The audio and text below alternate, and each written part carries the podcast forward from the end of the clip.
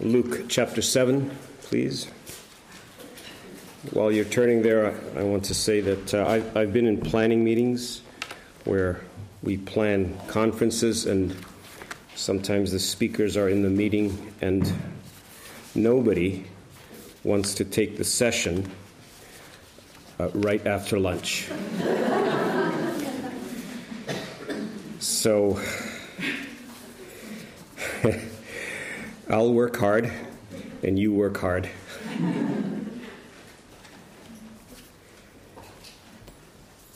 the second thing is that I, I want to thank you for the fellowship. I have come here uh, to this country a, a, little bit worn down, and uh, it's been uh, refreshing, soul refreshing to be with the walkers, and it's been soul refreshing to be with you and uh, to listen to your singing and to interact and to enjoy studying the Word of God together with you and to hear your serious questions and your thoughtful interactions. So it's been uh, soul refreshing for me, so I thank you for that. Let's pray and we'll seek the Lord's face together.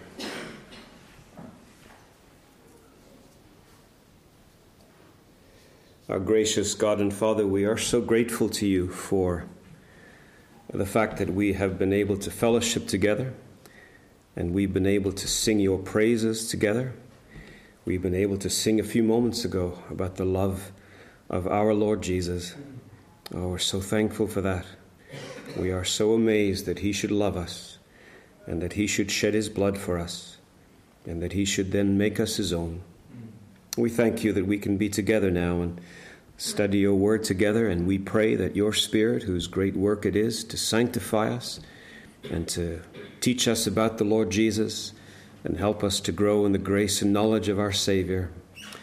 Oh, we pray that He will be our teacher today. We don't rely on men, we're not trusting in the flesh, we're not uh, leaning upon the abilities of, of human beings.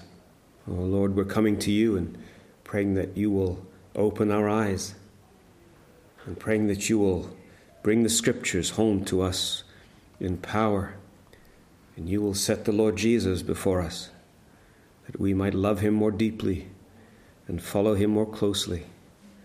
And we pray this in his name. Amen. I don't suppose that I need to tell you that this is a harsh and a cruel place, this world in which we live. Sometimes you listen to uh, men who are evolutionary in their perspective and atheistic in their outlook towards God, and uh, well, they're they're hard people. I was reading about a man named Clarence Darrow. Clarence Darrow was a very famous lawyer in the early part of the century, 20th century, an American man. He uh, he was a defense lawyer for the Leopold and Loeb uh, murder case. He uh, was the defense lawyer in the um, Scopes monkey trial. He defended John Scopes, and um, but he was an evolutionary. He had an evolutionary perspective, and oh, he said uh, he said things like, "You should, we should just put, if you find babies who are handicapped and and uh, troubled like that, we should just put them to death." You know, that's their perspective.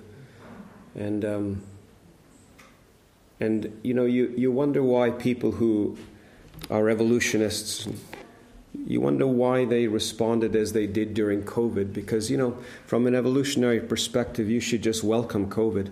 It's great because it thins, thins out the herd, you know, uh, it, it gets rid of the weak. That's what we were told. It's going to target um, old people and so on and so forth. It's like, Great. This is the way it is. This is life. Don't resist it. But, you know, that's the cold perspective of evolution. But Christianity, it's like an oasis in a desert. And you turn from that to this. In his love and in his pity, he redeemed them. That's the story of what we believe. That's the story of the Bible. That's what we believe. That's who God is. In His love and in his pity, he redeemed them. And we're Christians, and we go through this life with our eyes fixed on Jesus. There's all kinds of things that distract us, all kinds of things that disorient us.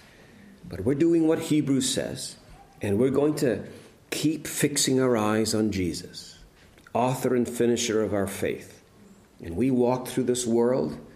It's a dangerous world, but our eyes are fixed on Him. And who is He? Well, He's the one about whom Wesley spoke Jesus, thou art all compassion. That's the one we focus on. We're people then, as Christians, who, whilst we're in this world, we're pointing people to Him. We have contact with people who are shattered because of sin. Their lives are broken because of their iniquity, and they suffer immensely. And it's our job to point them to Jesus. And we do what the people in the Bible do, and we do what John the Baptist did. And he says, Behold the Lamb of God. And that's what we do in this world. Whatever your job is, this is your calling. Whatever you do, nine to five, five days a week, this is what you're supposed to do beyond anything else, and that's to point people to Jesus. So, who are you pointing them to? These, these poor sinners in the world. You're pointing them to the Jesus who is all compassion. That's what we want to think about this afternoon. We want to bathe ourselves in the sweetness of this blessed attribute of compassion. We want to fix our gaze on Jesus, who looks with pity on this fallen race.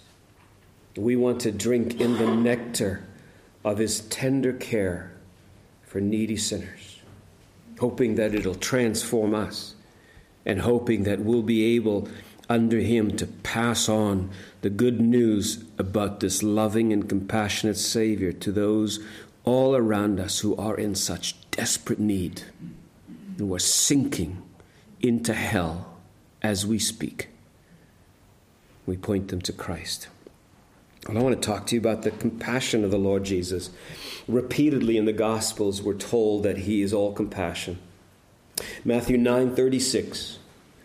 When he saw the crowds, he had compassion on them because they were harassed and helpless, like sheep without a shepherd.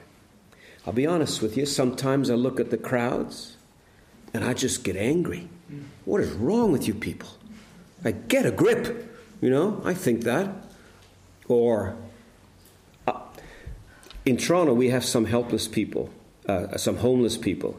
And I, I pulled up to a stop sign, and a man came up to me, you know, outside, and he's going to wash my window if I give him a buck.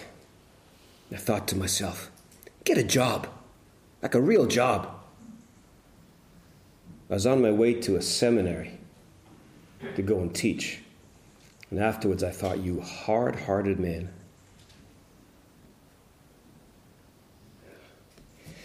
Where's the compassion of Christ?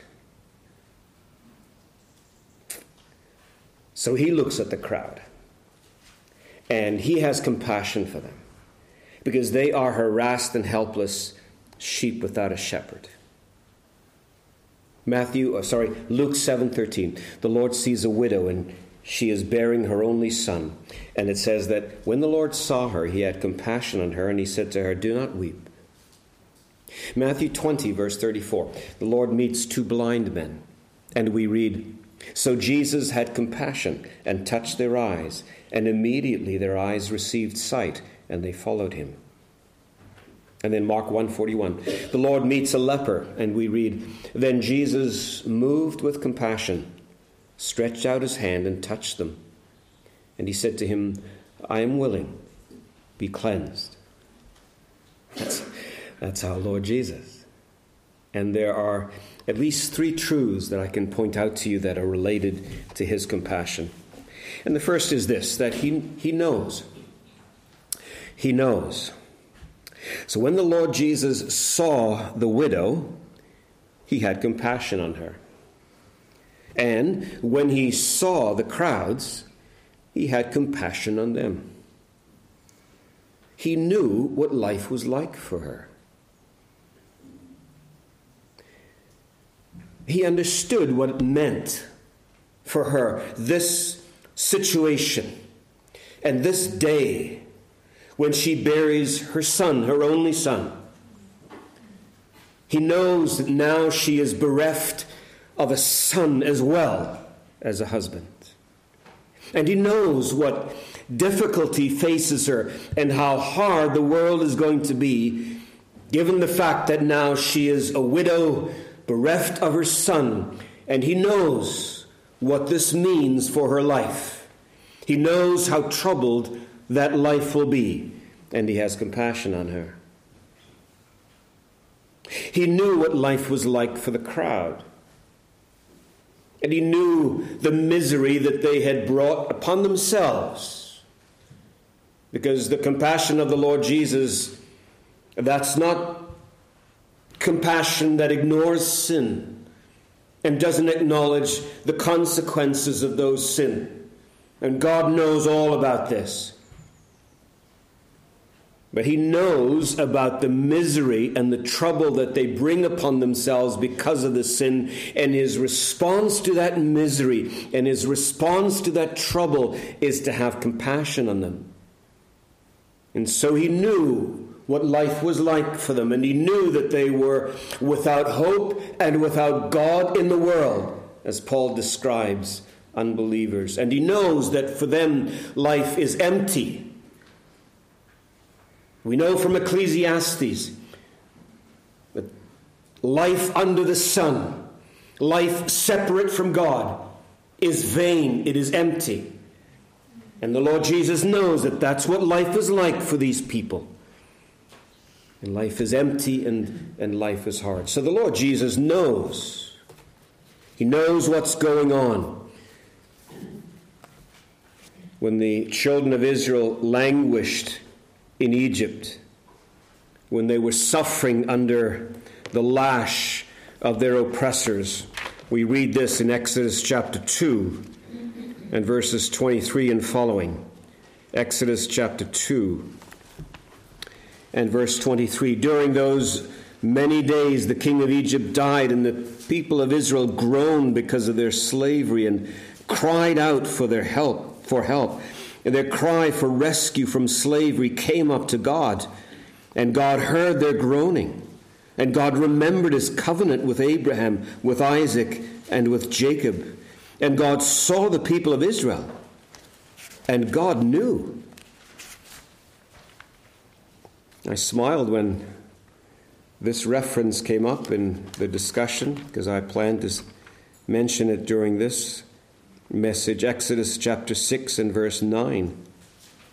Moses spoke thus to the people of Israel, but they did not listen to Moses because, because of their broken spirit and harsh slavery.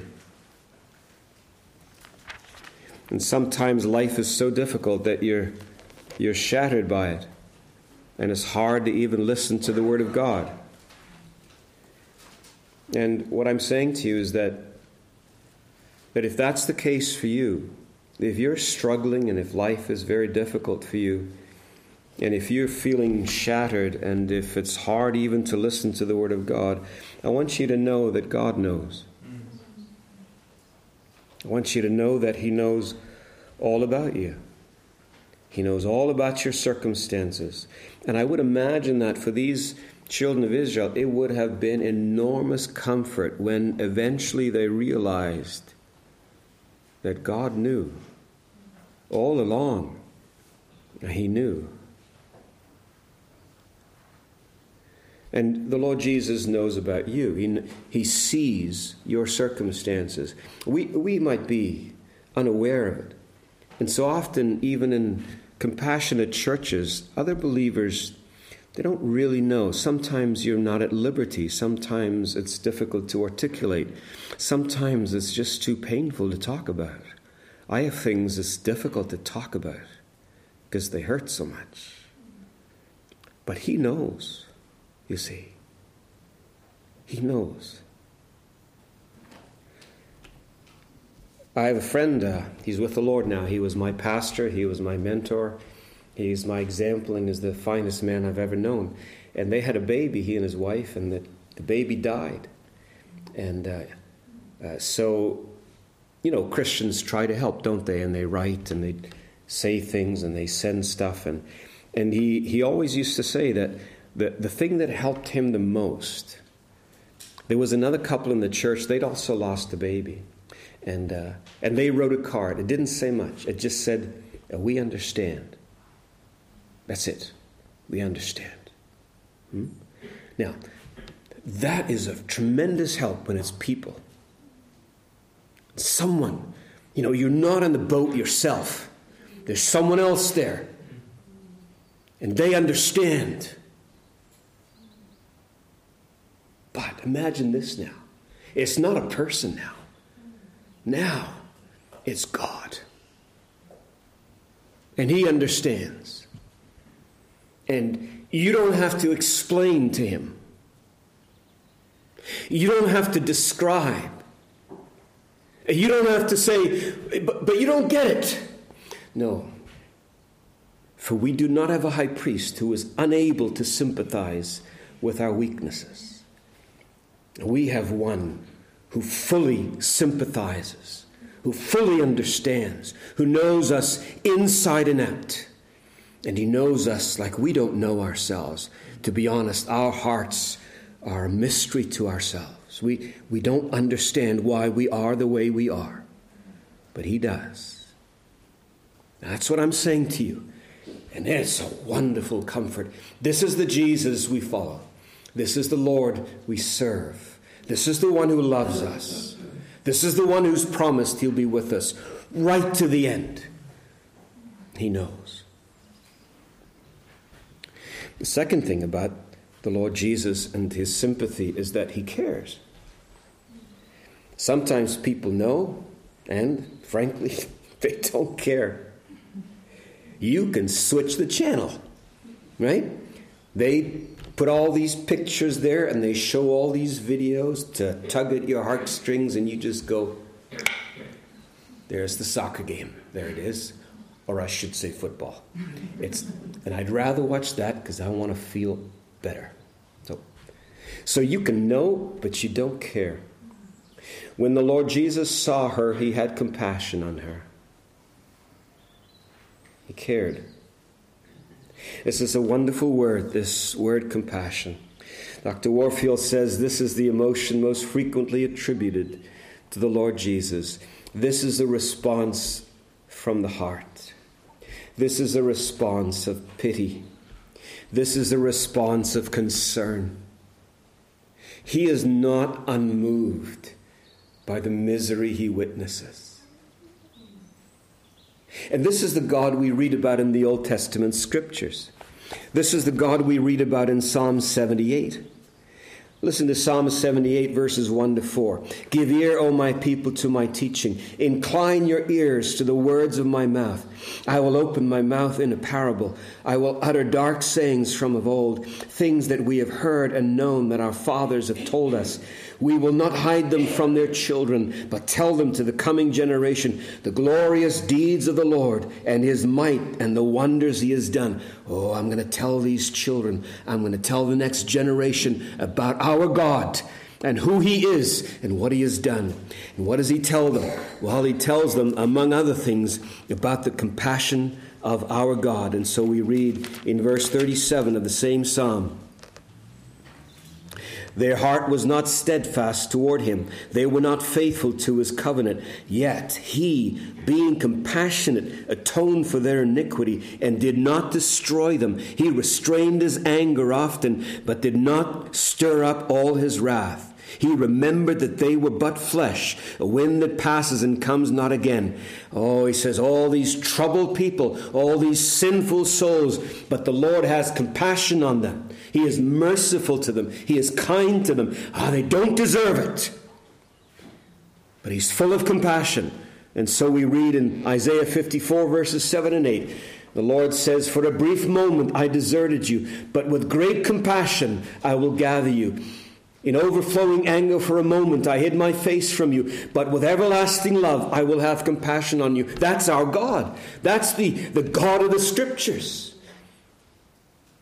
We read also in the fact about the, in Jeremiah chapter 31, verse 20, is Ephraim not is Ephraim my dear son? Is he my darling child? For as often as I speak against him, I do remember him still. Therefore my heart my heart yearns for him. This is talking about God. This is not some mealy mouthed, namby pamby individual who's trying to be just soft and gentle. This is about God. My heart yearns for him. God's heart yearns for sinners. And I will surely have mercy on him, declares the Lord. And, and this compassion, you see, is, is of the very essence of the nature of God. This is who God is. In Exodus 33, Moses says, Show me your glory.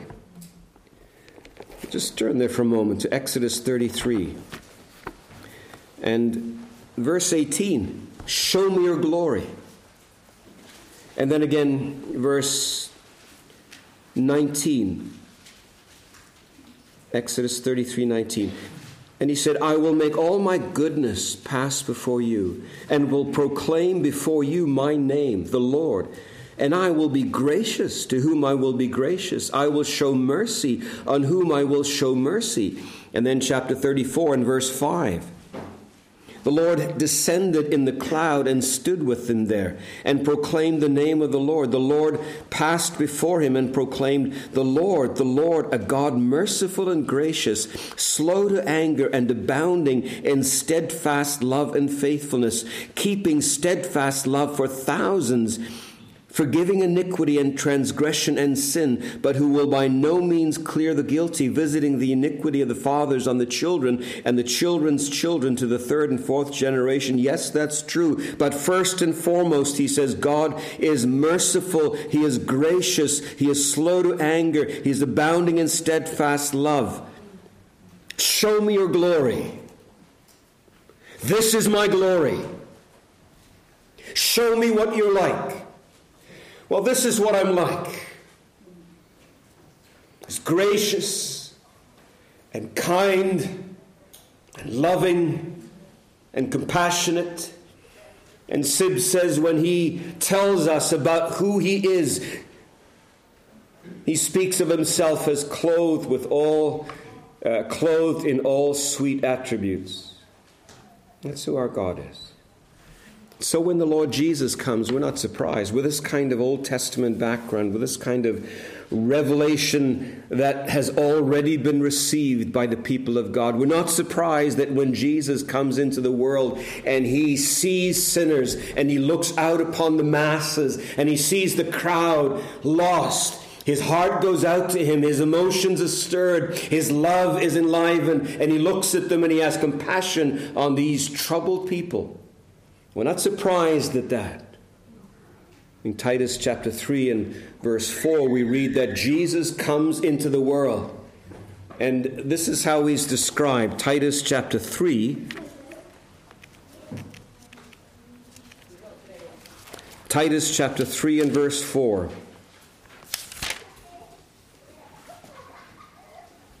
But when the goodness and loving kindness of God our Savior appeared, now he's He's talking about Jesus coming into the world. And so what happens is that the goodness of God and the loving kindness of God has appeared into the world.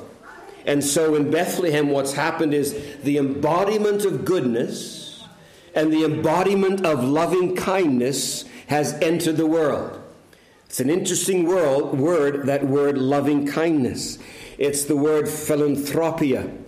And so this is God who is the great philanthropist. And Jesus is the embodiment of that. Dr. Donald MacLeod says, Great lover of humanity as he was, the sight of our misery moved him to the quick, and he longed to give us rest. That's not how I always respond when I see the masses.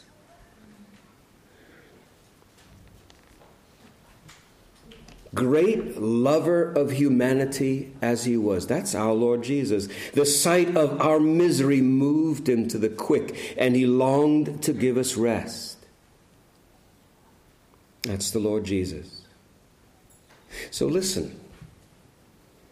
He knows all about you, and he cares about you.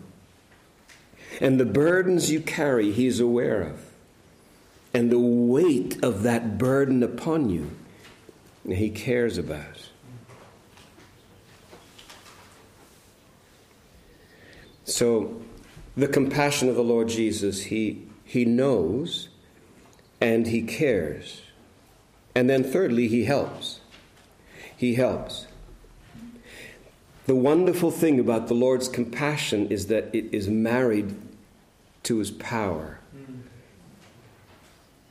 Years ago, I chatted with a pastor. He had lost his wife to cancer. She was young, and the children were small. And he said that what got him through it was the love of God and the sovereignty of God. Those two. Those two. The love of God and the sovereignty of God. Those two brought together to help his people. And that's what we see when we talk, when we see the Lord Jesus and his compassion, that's what we see. So in Luke 7, he had compassion on her and he said to her, Do not weep. And then he touched the coffin and he raised the young man. See? It's compassion and it's power. In Matthew 24, uh, 34, so Jesus had compassion and touched their eyes, and immediately they received their sight. It's that blessed combination of compassion and power. Of course, the Lord Jesus helps in various ways, all kinds of ways, and most of them are not miraculous. And He helps us, He cares about us, and He helps us, and usually in non miraculous ways. I found, I found the Lord helping me in the last year and a half or so. I told you quickly about the struggles we've had in our church and our family, and in our family because of our church.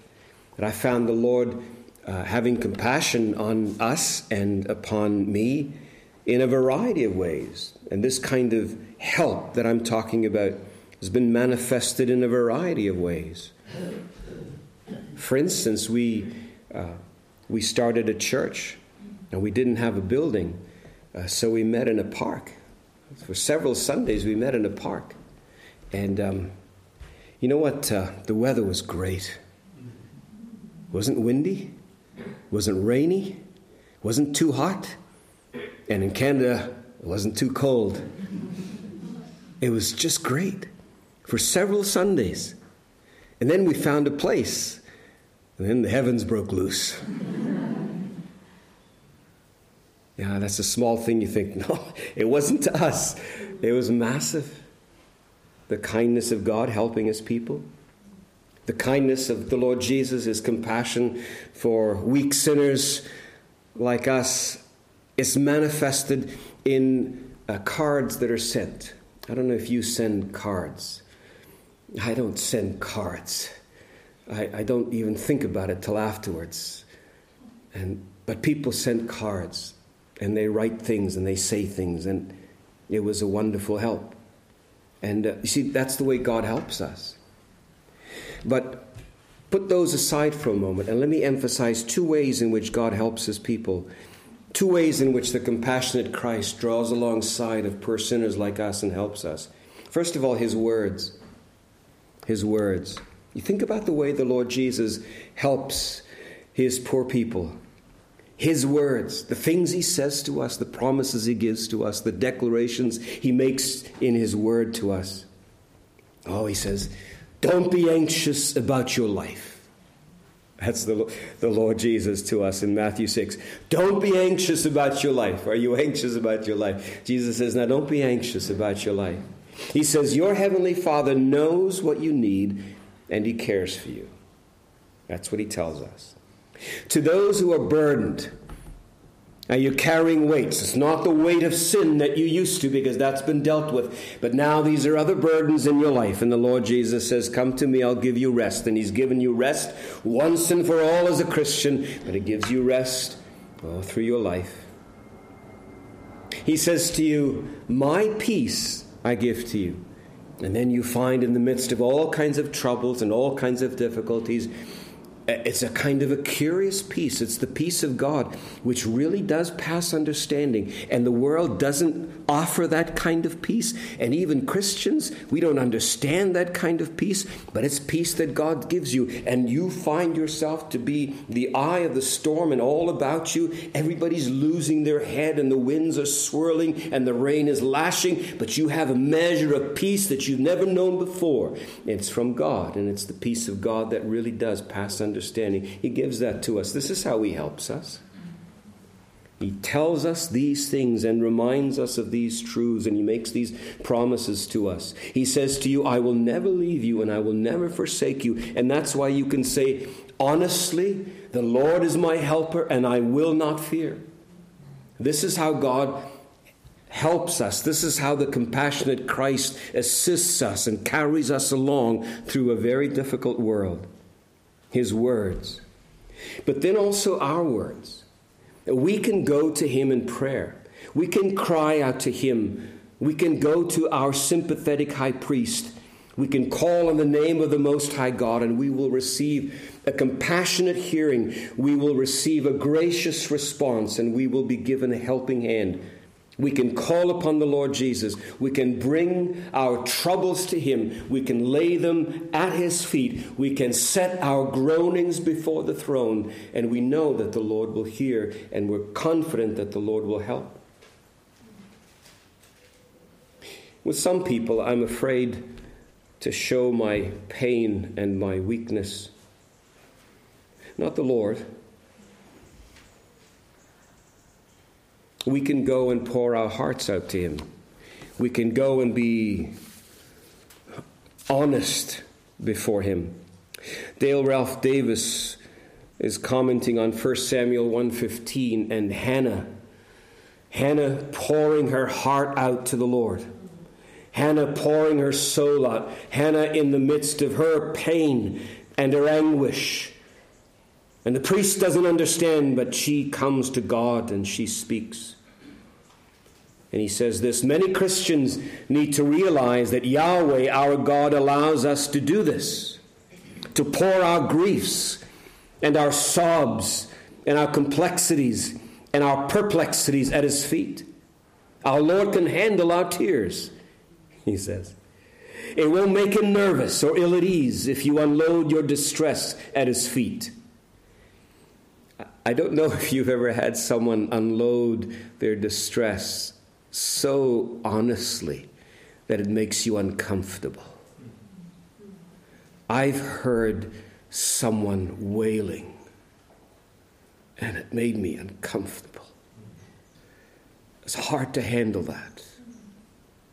You know, not, not weeping, not even sobbing, but actual wailing. No, he, he says, our Lord can handle our tears. It won't make him nervous or ill at ease if you unload your distress at his feet. With such anguish in her heart, Hannah prayed long and hard for God's help. David says, I pour out my complaint before him. I tell my trouble before him. Psalm 142. So the compassionate Christ helps us and He helps us in so many practical ways. He helps us through His words that we read in the Scriptures. And He helps us through the fact that we can bring our words and pour our heart out before Him. I pour my complaints before him and tell my trouble before him, and I know he hears with a gracious heart and with a compassionate ear. He helps. John Newton was a was a real pastor. He was a man of tender heart, man of great wisdom.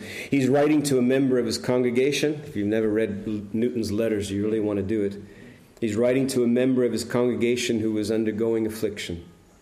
He says this He says, Like sheep, we are weak, destitute, defenseless, prone to wander, unable to return, and always surrounded by wolves. But all is made up in the fullness, ability, wisdom, compassion, care, and faithfulness of our great shepherd. He guides, protects, feeds, heals, and restores, and will be our guide and our God even until death. Then he will meet us, receive us, and present us to himself, and we shall be near to him and like him and with him forever. Isn't that wonderful? There you have it. That's the Lord's compassion. Let me give you some implications. Comfort. We should be comforted. Doesn't matter what you're going through, doesn't matter what I'm suffering, doesn't matter what our circumstances are. We're immensely comforted because we have a compassionate Christ. He doesn't afflict willingly. We know that from Lamentations. God doesn't delight to see us go through trials. He's full of compassion, is the Lord Jesus. And many times we've watched loved ones go through pain and struggle, and, and we've known that, that that's hard, and, and we've known that, that that's necessary and ultimately good. And so we steel ourselves and we say, well, now, this is necessary for them to go through. My mother was found to have cancer. She was given chemotherapy and she lost her hair. It's hard to watch. It's painful to see. It's good for her. Killed the cancer. God doesn't afflict willingly, takes no pleasure in our pain. But he brings us through these things because he knows his unsearchable wisdom has determined that this is precisely what we need. And God is too wise to be unkind and uh, rather too wise to be mistaken. He's too good to be unkind, too wise to be mistaken. So when he puts us through these things, it's not because he finds pleasure in our suffering, it's because he knows that that's precisely what we need. It's that which we need to mortify sin and to bring us into conformity to the image of our Lord Jesus. And He sympathizes with us in our troubles. And so, in our darkest days, we sing with Wesley, Jesus, you are all compassion. That's tremendous comforts for us. Great comforts for those who are Christ's. And because of that, we, we experience joy when the compassionate Christ draws alongside of us in our affliction, and we experience the manifestations of that confidence, He reaches out and He touches us. Now, uh, we respond with, with thanksgiving and joy. The Bible uh, expects us to have joy. It tells us that we are a joyful people. It uses the word joy or joyful 250 times. We don't mope around, us Christians. We don't drag ourselves around and whine and complain. We're joyful people. Shame on us if we're not, even in the midst of trouble. And when your joy begins to fade, well, you turn, you Look towards the Lord Jesus and contemplate Him and, and think about these kinds of things. You think about your deliverance. You've been saved from the city of destruction and you are destined for the glories of heaven. You think about your dependence. The Lord has provided all kinds of circumstances and situations and people to help you and to carry you through. You think about uh, the fact that He's given you His Spirit uh, to teach you and to sanctify you. He's given you His Word to guide you, it's a light to your path. He's given you His ear to hear you. read that in Hebrews 4 16 and 18. He's given you his people. He's, he's put Christians all around you to encourage you, to be examples to you, to whisper words of instruction and exhortation in your ear, to give you examples to follow. He's given you his people. So you think about your deliverance and you think about the, your dependence and he's, all the things that you can depend on that he's provided for you. And then you think about your destination. You're going to heaven. You're going to a place where there are no tears. You're going to a place where there is no sin, where the lion lies down with the lamb, where there's no more sea, where Jesus and God, they're the light and the sun, where God will, once you get there, wipe away every tear from your eyes. That's where you're going. Are you going to the glory? That's your destination. So, yes, the Lord Jesus is full of compassion, and so you're comforted. He's full of compassion, and as a result, you will know joy because of all these glorious mercies that He's showered upon you. So, comfort. And the second thing is compassion. That is your compassion. He looks on you with compassion. We must extend the same compassion to others. You must be compassionate toward those around you. If you look at Isaiah 54, verses 7 and 8, do it. You can do that later, but what you'll find is that, that God is compassionate to sinful people.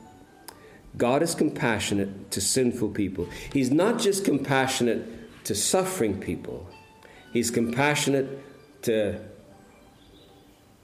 That's a nice tune. he's not just compassionate to suffering people, he's compassionate to sinful people. I have trouble with that. There was a there's a there's a young man did me much harm.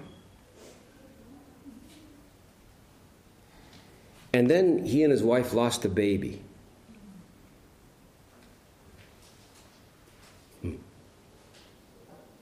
So before that, my struggle was to not be angry.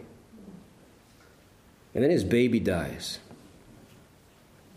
And I realize I, I need to be compassionate. I need to pray. And compassion needs to drive me to the throne and pray for that young man. I find that hard. But that's what I'm supposed to do. And those people who sinned against you, you need to be compassionate to the, towards them.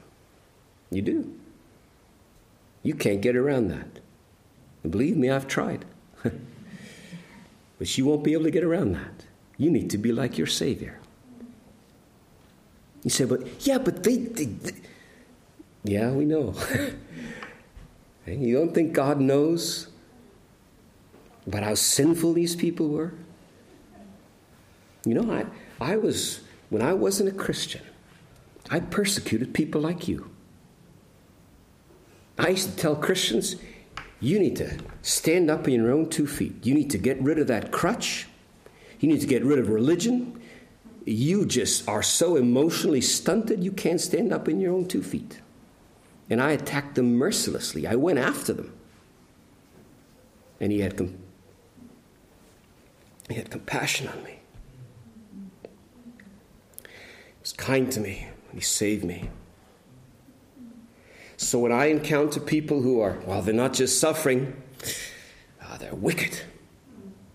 I need to have compassion on them. Hmm? It doesn't mean I ignore sin. I, you know, identify things and we deal with them. But I need to do that with the heart of compassion. So, compassion. Thirdly, conversion. Conversion. Comfort for us if we're Christians. Compassion from us towards those who are sinful and suffering and conversion. Now I'm talking to you if you're not a Christian. John Calvin wrote God is infinitely compassionate and infinitely ready to forgive. So it ought to be, it ought to be ascribed exclusively to our unbelief if we do not obtain pardon from Him. Hmm? God is infinitely compassionate and infinitely ready to forgive, so that it ought to be ascribed exclusively to our unbelief if we do not obtain pardon from Him. See what He's saying? If you're not a Christian, that's not God's fault, it's yours. And he's saying that God is full of compassion and he wants to save you. He's saying that God, in his compassion, has spread a great feast before you. No, we're, we're thankful for Maidenbower. We're thankful for the fact that they brought us together here and the fact that they've been kind to us and they put some uh, feast before us and, and we've eaten and, you know, we've been blessed by their kindness. Oh, but here's a feast, the like of which you will find nowhere else in the world. And the compassion of the Lord Jesus, it has set before us a feast. And there is bread of life, there is water of life. It is free for the taking. You will eat your fill here at this feast. And this feast is life giving. Because you will eat of the Lord Jesus and you will drink of the Lord Jesus, and you will have life, spiritual life now, everlasting life in the world to come. It's the Lord Jesus. And He loves to have sinners come, and His arms are open wide for you to come. And He pleads with you to come. And in Isaiah 55, God just urges you to come. Why will you not come? You see, God is not reluctant. You can't blame this on Him.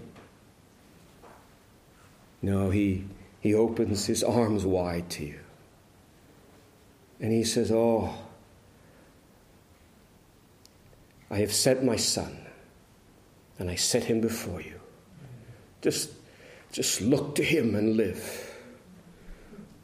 Turn away from your sin and come to Jesus.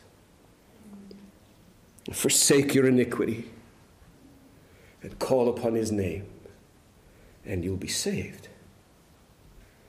You'll be forgiven, and you'll be washed whiter than snow. You'll be cleansed from all unrighteousness. That guilt that you've been struggling with, what, maybe for decades, will be gone.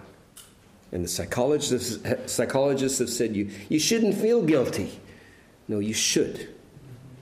But God is the answer to that. And so come. The Lord Jesus invites you, commands you, urges you, calls you. There's life for a look at the Savior. Oh, what a Savior we have. Let's pray. Gracious God, how we thank you for your Son. Lord Jesus, how we thank you for your love and kindness and compassion to us. Holy Spirit, we thank you for teaching us about the Lord Jesus, opening our eyes to him and to his beauty and glory. And we pray that you will work in the lives of those who are in this room today, not uh, strangers to the grace of Christ. And oh, we pray that you'll bless them, Pray that you will save them. Pray that you will draw them with bands of sovereign power to the Lord Jesus. And we pray that they will be able to join with us even in this closing hymn to sing the praises of our God. Do this, our Father, and help us, we who know Christ, to grow in our love and our devotion to him, we pray. For Jesus' sake. Amen.